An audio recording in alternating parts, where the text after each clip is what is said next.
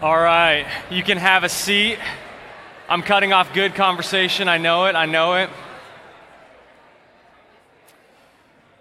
Good morning. Hey, if we haven't met, my name's Nate. Someone say hi, Nate. Hey, thanks, guys. Um, if you're if you're new to Doxa, we're so glad you're here with us. Even if you're just checking it out or you're new to church, we're going to open up the Bible and and talk about what God has for us today, not just like some ideas somebody came up with, but um, we're, really, we're really honored and grateful you're here with us. Whether, whether Doxa is your church family, welcome to the family gathering, um, or you're, you're just checking out Christianity. So, this morning we're going to start a new series. We just finished First John, this letter from Jesus' best friend, and soon we're going to start Daniel, which is this Old Testament book with some like incredible stories that you've heard of Daniel in the lion's den and all this stuff, but also some wild prophecy we got to dig deep to understand. But between these series, we're starting four weeks of a series we're calling God Is. Getting to know what the God of the universe really is like as He shows Himself to us, as He reveals Himself, what He's like. If we don't get God right, it's hard to get much else right. If we don't understand God for who He really is, nothing else falls into place. But if we begin to understand who He is, this God that shows us what He's like, that reveals Himself to us, when we begin to understand what he's like, everything else is going to start to make a little bit more sense. It's going to start to fall in place in a different kind of way. So this week we're starting with God is holy. Someone say holy. Holiness is holiness is this core essential attribute to the character and nature of God. And to be honest, I I've struggled to write the intro to this message. Like, I, I wrote it and rewrote it, and I was like in the coffee shop sweating it out and writing it over and over and bothering my wife like every night. And teachers' meeting Tuesday, workshopping this thing because, because holiness is this incredibly beautiful, huge aspect of who God is, and yet it's not really normal to our worldview and our experience. Holiness is not something comfortable for us to kind of just get used to. In fact, uh, just generally in our world, we don't really think in terms of holiness, cleanliness, those things. There's some worldviews or, or religious systems where holiness is pretty central. Like a, a friend of Doxa's we got to send out, her name's Daphne. She's working with, with Hindu people, and holiness is, is a very common, everyday kind of thing. Holiness impacts what you eat and where you walk and, and all of these things. Like you're used to thinking about it. But even if you're like not a Christian this morning, you're new to church, like when was the last time you actually heard the word holy used when someone wasn't saying things I'm not going to say from stage, right? Or, or you, have maybe heard the phrase like holier than thou. Those Christians are holier than thou. It means they're, they're judgmental, they're self righteous, they're stuck up, they're, they're hypocrites. Holiness doesn't have much meaning, and if it does, it doesn't have a good rep in our society. So we've got this central aspect, this element of God's character and nature, and we don't really understand what it means. We don't have kind of common coin of how to use this word holy. If I ask you to define it, I think you might struggle to, to put words to holiness. But if you look through the Bible or through church history, men and women that encounter God's holiness, their life is never the same. Even some of the, the, the, names you might have heard in church history, the famous men and women, the Hall of Heroes, those people, if you look at their lives, they've had encounters with this holy God that change everything. Augustine, Luther, Francis of Assisi, Jonathan Edwards, Lilias Trotter, Lottie Moon, you, you name it, they, their lives are marked with a sense of God's presence in His holiness. We're going to unpack and explore what the holiness of God is. And, and, as we do that, I just need to warn you holiness is not just a subject to kind of be like dissected and explored as if it's, if it's just a theological term you can define and move on. Holiness is central to God's character and nature. And so we need an encounter to get this thing right. You can't pull holiness away from God and try to understand it without understanding who God is Himself. So, what is His holiness? And what happens when people like you and me meet a holy God? You ready? Someone say, Yep. All right, Isaiah chapter 6. If you're new to the Bible, table of contents is your best friend. Um, I would love for you, even if you don't have a Bible, like Google it, open an app, something. We're going to be walking through this passage, so it will really be helpful to you if you're looking at it, okay? I'm not going to be offended if you're on your phone, but if you're like on TikTok, that's going to be awkward for all of us. Um, Isaiah 6, as you're flipping there, let me give you a little bit of background. Isaiah is, it's about halfway through your Bible, it's in the Old Testament. Isaiah was this prophet in, in the Old Testament times who would speak for God to, to kings, to rulers, to people in power. He, his ministry was from about 740 BC to around 680. And it was the time of like high kind of natural and spiritual life in Israel. But this book is 66 chapters of, of hope and judgment, this complicated prophecy, all of this stuff. And we're going to see how Isaiah has an encounter with God of judgment and hope that leads to all of his prophecy happening. At this point in Israel's history, they'd entered the promised land, they'd had a few kings already, but then they split. Ten tribes go to the north and two go to the south. And the ten in the north run very quickly away from God and religion to try to maintain power. And the two in the south have, have some high points and low points, and high points and low points, and high points and low points. So, this prophet Isaiah is going to come with words from God for this people on this roller coaster of faith and national life. Isaiah chapter 6, verses 1 through 8. Starting in verse 1. Isaiah says, In the year that King Uzziah died, I saw the Lord sitting upon a throne, high and lifted up the train of his robe filled the temple. Now, you could be forgiven if you're like, yeah, that's just the kind of thing that happens in the Bible. People just like hang out with God in the Bible, right? This is not a normal kind of thing. People don't just show up and experience the presence of God. You can mark different points in the Bible where someone encounters God for who he is. So it says in the year King Uzziah died. If you're, if you're a note taker or a Bible nerd, you can write down Second Chronicles 26. That's, that's Uzziah's ministry. He's this king that, that leads them to military power, but he grows proud and busts into the temple as if he could just go near God because he's the king. And, and he dies. It's a time of national upheaval. People don't know what's going to happen. And so Isaiah is in the temple trying to meet with God. And you see the Lord on a throne in the temple. The temple was the centerpiece of, of religious life and social life in Israel. It was supposed to be the place where God meets people. He promised he would make his presence felt there. But he's a king on the throne. And it says the train of his robe, like the, the hem, like the bottom bit of his, of his garment, fills the temple. This place that was supposed to be a place of encounter with God is too small to contain the living God. Like God can't be contained to a building. He can't be shoved into one place as if, as if a building like this could hold the God of the universe. He is high and lifted up. This prophet of Israel goes to the place he's supposed to meet with God and he has an encounter. Someone say encounter. This is this picture gets weirder, okay? It gets a little bit freakier. Look at verse 2. Above him stood the seraphim. Each had six wings. With two he covered his face, with two he covered his feet, with two he flew.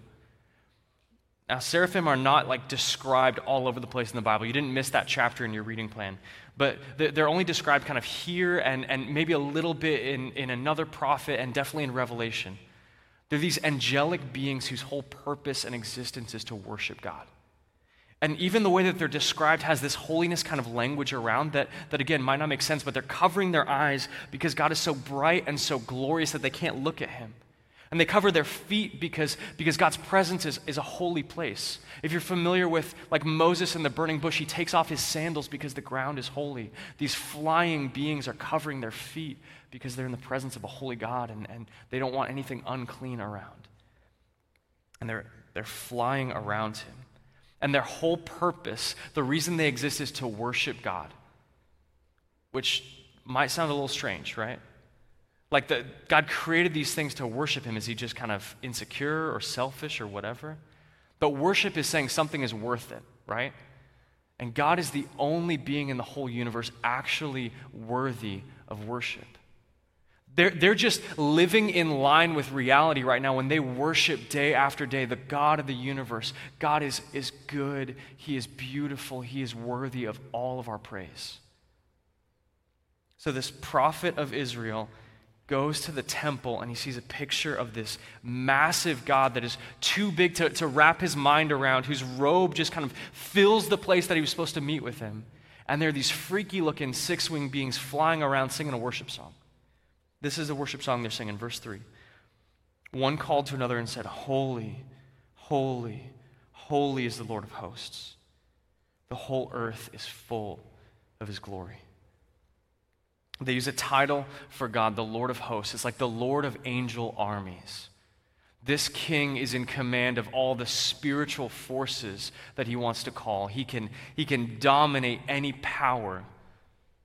So, in a time of national upheaval, the angels are calling out a particular aspect of God. He's in control, he sits on the throne.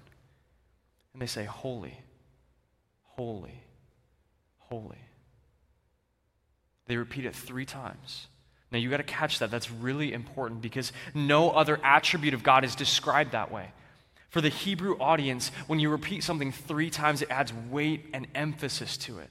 It's kind of a passionate expression. God is holy, holy, holy. It's kind of like good, better, best. He is the most holy, the only one that deserves that title, holy.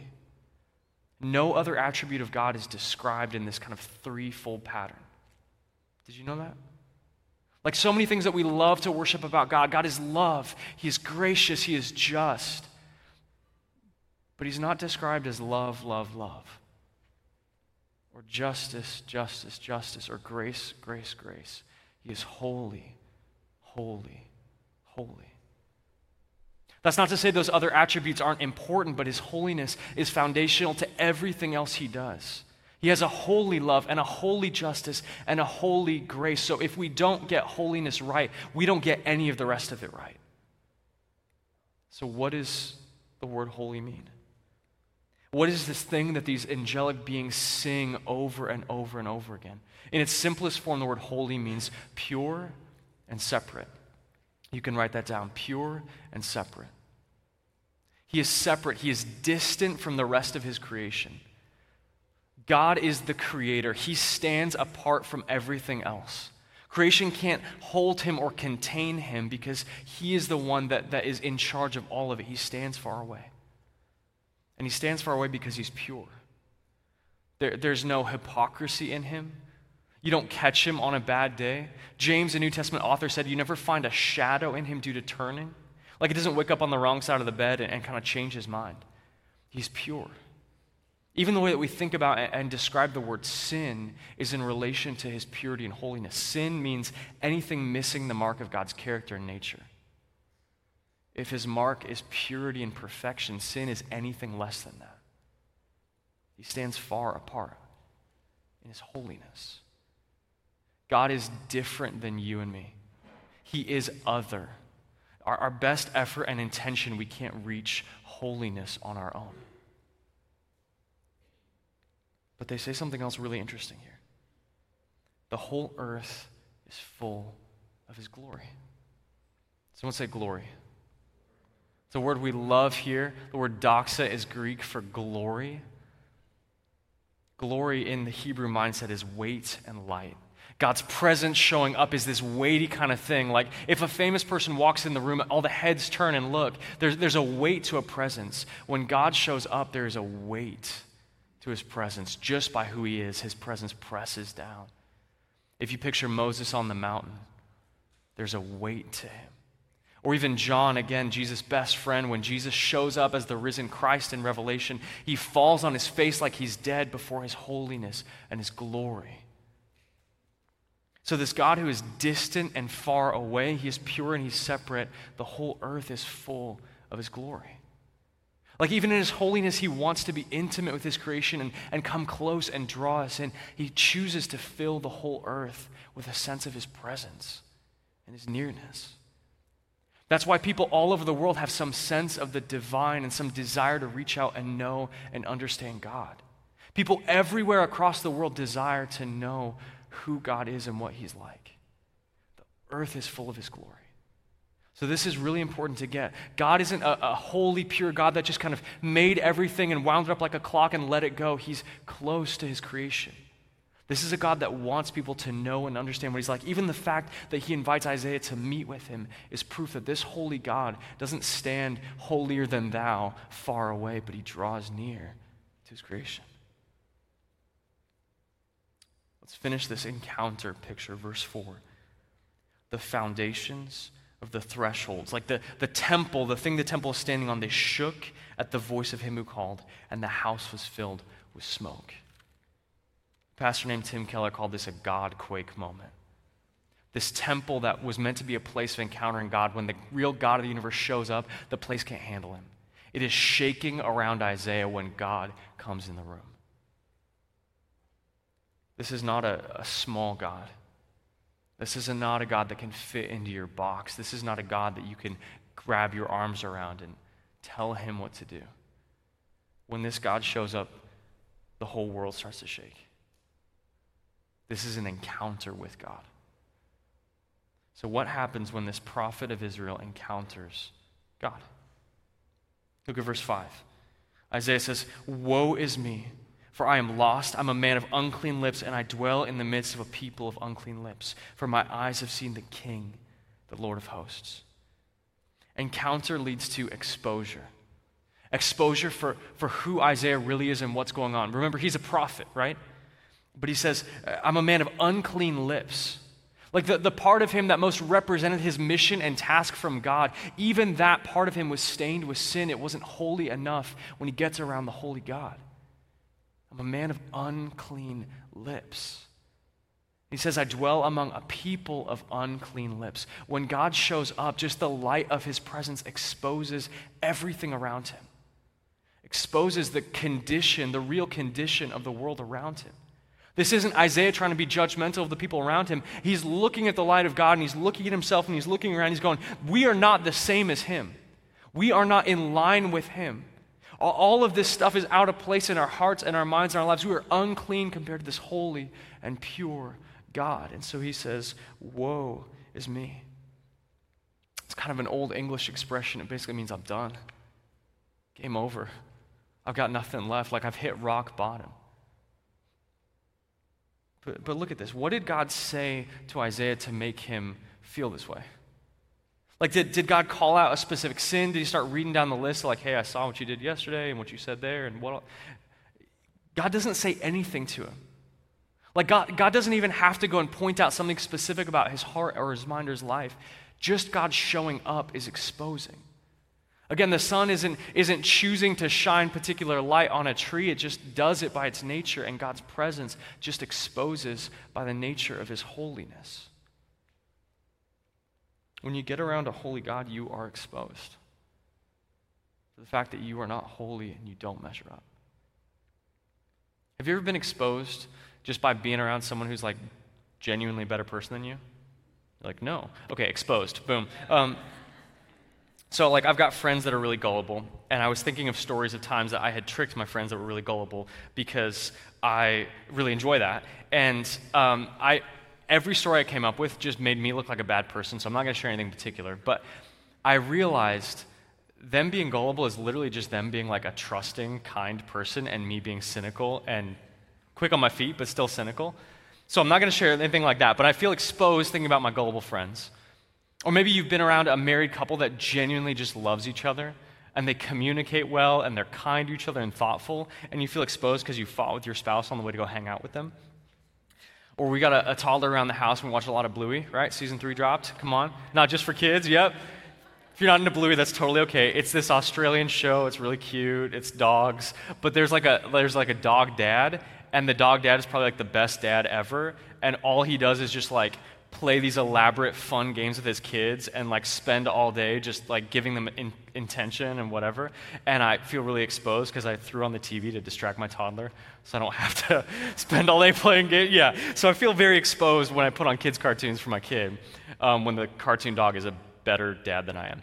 Like sometimes you don't even have to the person doesn't have to say anything to you for you just to be exposed. You get around someone who's crazy generous and they're not preaching a sermon to you on generosity they're just generous and, and, and you realize you're not. You get around someone who's really good at, at apologizing when they make a mistake and owning their faults, and you realize you're not. Or someone who's, who's really on mission sharing the gospel and it's convicting every time, not because they're telling you you're supposed to, but you just realize that you're, you're not. How much more the, the God of the universe in his holiness and purity, he doesn't have to tell you all the ways that you fall short. When you get around him, you just realize that you, you don't line up. You got stuff out of joint and out of place. And listen to me, maybe the reason why you don't love coming to church or getting around communities because you feel exposed. It might not even be something someone said to you or, or whatever, but just encountering people being changed by the holiness of God and what He's like, that is exposing. And you can blame other people, you can call them judgmental or hypocrites or whatever, but, but can we just be honest for a minute? Maybe, maybe you're just trying to avoid exposure. When you have an encounter with the real God, just by nature of who He is, it will expose the fact that you and I don't line up. Romans 3:23 says all have sinned and fall short of the glory of God. That's me. That's you. That's all of us. Isaiah is just the most honest when he says, I'm done. I'm done. I, have hit the end. I can't, I can't hang with this God. I'm, I'm done. If a prophet of Israel is not getting off easy, I don't know if you and I are going to get off any easier. So, what happens? What do you do when God exposes you for who you really are? Like, is he just trying to crush Isaiah and humiliate him? Is he playing some kind of religious game to kind of shove him in his place? Like, what is God up to here? Look at verse 6. One of the seraphim, these freaky looking six winged whatever creatures coming at him, flies to me, having in his hand a burning coal that he'd taken with tongs from the altar. Okay, like if you actually think about that, that's terrifying. Flying coal, six wings coming at your face. And he touched my mouth and said, Behold, this has touched your lips. Your guilt is taken away, your sin atoned for. Someone say, atone. Atoning is paying for something. The altar is the place where sacrifices were given as a, a reminder that sin leads to death. Death is separation from the God of the universe who is the source of life. Spiritual death, but, but eternal physical death too. This freaky looking creature takes a coal and he touches the part of Isaiah that he was most convicted about and confronted with. He says, Your sin isn't just forgotten or ignored or overlooked, it's paid for at the altar. Death had to happen, but, but justice was satisfied and grace and mercy can flow to you. Now, now look again. Did Isaiah ask for this?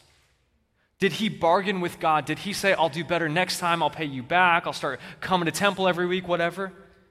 No.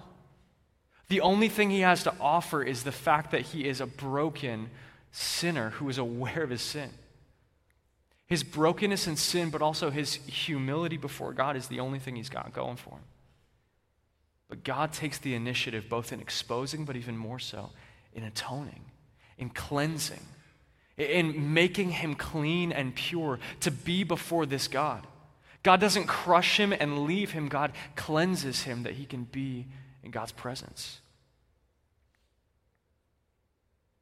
This has touched your lips. Your guilt is taken away your sin atoned for. Encounter with God leads to exposure, but exposure, when it's really the God of the universe, it leads to cleansing. What happens when we're cleansed? Look at verse 8. I heard the voice of the Lord saying, Whom shall I send? Who will go for us? Then I said, Here I am, send me. Cleansing leads to sending. Now, again, God doesn't give this like high pressure ask of like, man, it'd be really nice if someone wished they would go. Now, like, it's not this passive aggressive thing. But after being cleansed by the God of the universe, something is freed and unlocked in Isaiah where he can go and just tell people whatever God has in for him. And God doesn't say where he's going to send him, right? He could be sending him to the ends of the earth. Just whatever you tell me, God, I will go and I will say it. It's a natural overflowing consequence. Encounter leads to exposure. Exposure leads to cleansing, and cleansing leads to sending. And this sending sets up the rest of the book of Isaiah. Everything he says from here flows out of this encounter he has with God the judgment he experienced on his sin, but the hope that God has for him. If you're a note taker, I just want to put a phrase on the screen that I think captures what we're seeing here. Encountering God's holiness puts everything else in its place encountering God's holiness puts everything else in its place. It put Isaiah in his place. It put the people that he was around in their place. It put his life's mission in his proper place. I think if we have a real encounter with God, the same thing will happen for us a real encounter with His holiness. So, Doxa, I just want to walk through those four things that happened to Him and unpack what that would mean for us if we have an encounter with God. But listen to me, maybe you maybe you hear this description and you're like, I don't know if I want to encounter that God. That is not a safe God to be around. It's not safe for, for the stuff that's been going on in my life to be exposed here. It is much safer for you to make a God that fits in your box.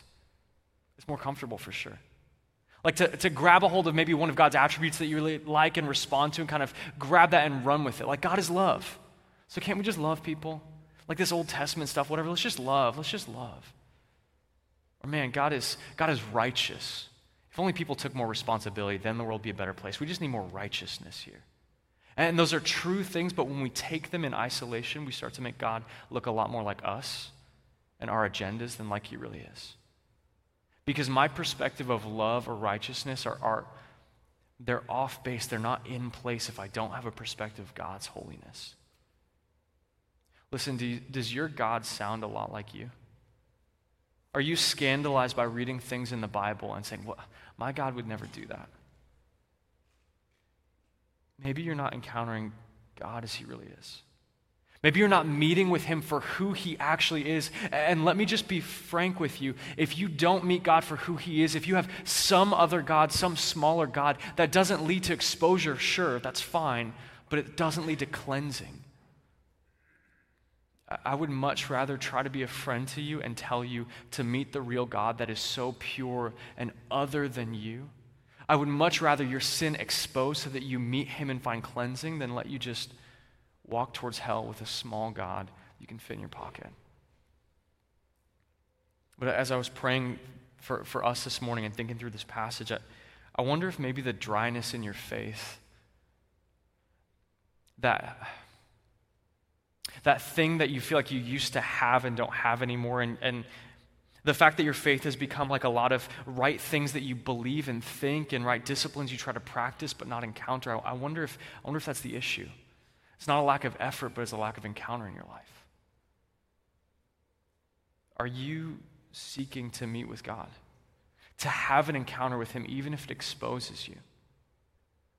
Or have you been content for too long with having the right answers and some good disciplines, but not, but not God Himself. We need an encounter with God to put things back in their place. what about exposure?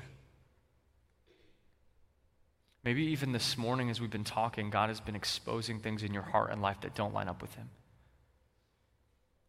God, God is not exposing you to shame you.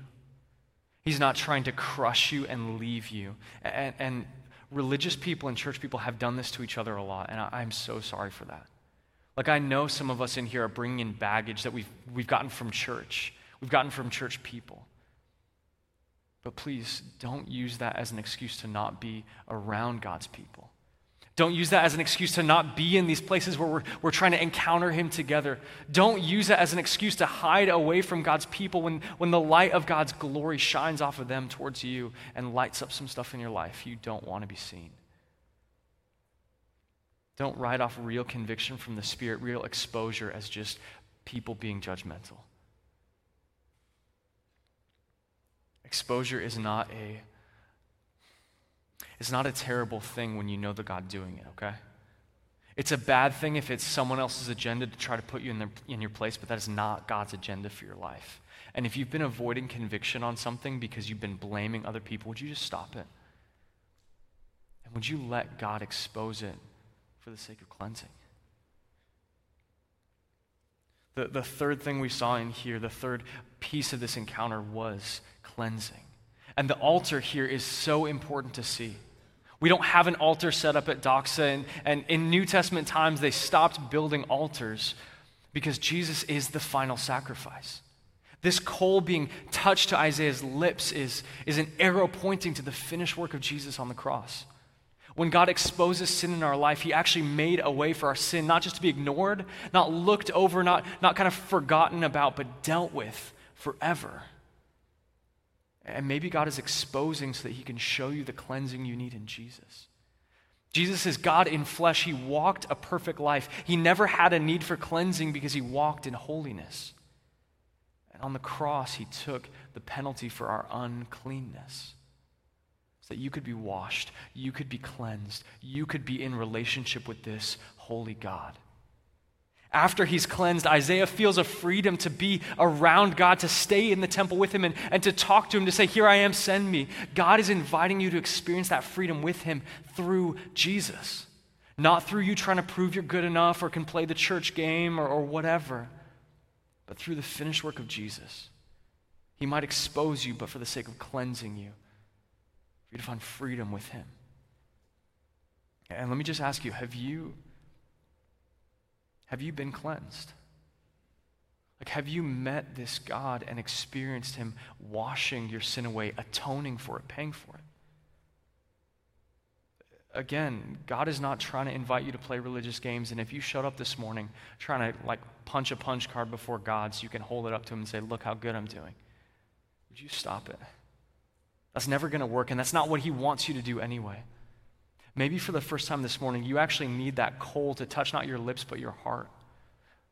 A picture of the altar of Jesus as your sacrifice, where you could be forgiven and walk with God forever. And if you're a Christian this morning, we remind ourselves over and over of this cleansing. God didn't save you one way and then invite you to walk with Him some other way. He didn't cleanse you and then say, now go try hard to prove that you're good enough to be in my family. That's not how our God operates. In His holiness, He washes you and He invites you back to remember over and over your only standing before God is the finished work of Jesus. Did you screw up again this week? Yeah. Your only standing is the finished work of Jesus. Did you get distracted during the sermon because you were on TikTok? Yeah. Your only hope is the finished work of Jesus. Hit too close to home. All right, that's cool. Listen to me, that's why we preach the gospel every week. That's why we take communion. That's why, that's why we're going to have baptism today. This reminder that our only cleansing before God is the finished work of Jesus. We come back there over and over and over again. And finally, sending. The natural consequence of our cleansing is being sent on mission. Is sharing the gospel a dry duty in your life? Are you frustrated with yourself because you missed another opportunity? Are you beating yourself up because even when we talk about evangelism, you're like, man, I, I know I should get better. I, gotta, I just don't know what I'm going to say, what I'm going to do, whatever. God is not putting this high pressure sell on you, okay? I know sometimes it feels like church leaders are like, you should go share more, go share more, go share more, whatever. But, but listen to me, if you have an encounter of God, it begins to flow as a natural overflow of your life. So maybe before your evangelism techniques need to come into play, you need an encounter again. You are a saved person if you've trusted Jesus. Would you go tell people about that? You're a sent person if you're one of God's people. Would you go live like who you really are? And being a sent person is not a safe thing. But would you begin to pray, Here I am, send me, even if that means God is taking you to your coworkers or that family member that put up walls so long ago? Or to the ends of the earth. Literally to people that you would never get around with a different culture and language and worldview. Would you begin to go those places by starting and saying, God, here I am, send me. You've cleansed me, all of it is yours. Encountering God's holiness puts everything else in its place. And Doxa, that's my prayer for us as a church. That's, that's the vision we have together today. Not, not a bunch of people working really hard to do all the right things, but a bunch of people that have encountered God for who He is and have let Him start putting everything else in its place. And listen to me, if there's something that God's been exposing in you this morning, maybe a secret shame that you, you've been trying to push back and ignore, would you confess that to someone this morning? Like, before you leave today, would you find someone and just say, hey, I'm convicted of this? Would you remind me of the gospel? Would you pray for me? Let's experience this encounter with God that leads to a life where we begin to sing like the angels Holy, holy, holy is the Lord God Almighty. Let's pray.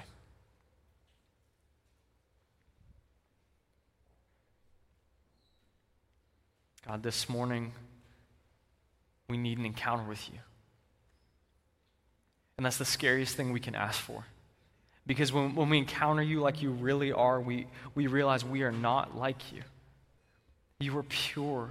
You are set apart. You are beautiful. The angels worship you. We don't measure up.